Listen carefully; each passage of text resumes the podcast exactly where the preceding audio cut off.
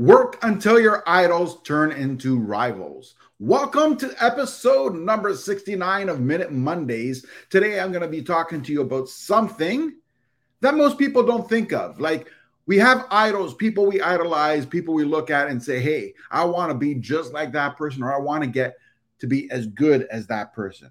Truth of the matter is, why would you want to be the same?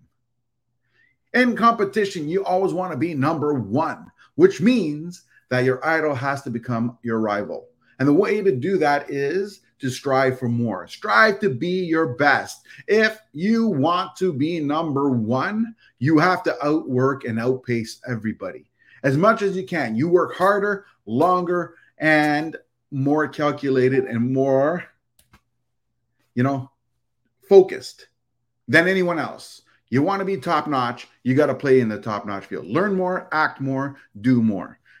As Nike said, just do it. So always work until your idols become a rival. Work your best, work your hardest, outwork everyone.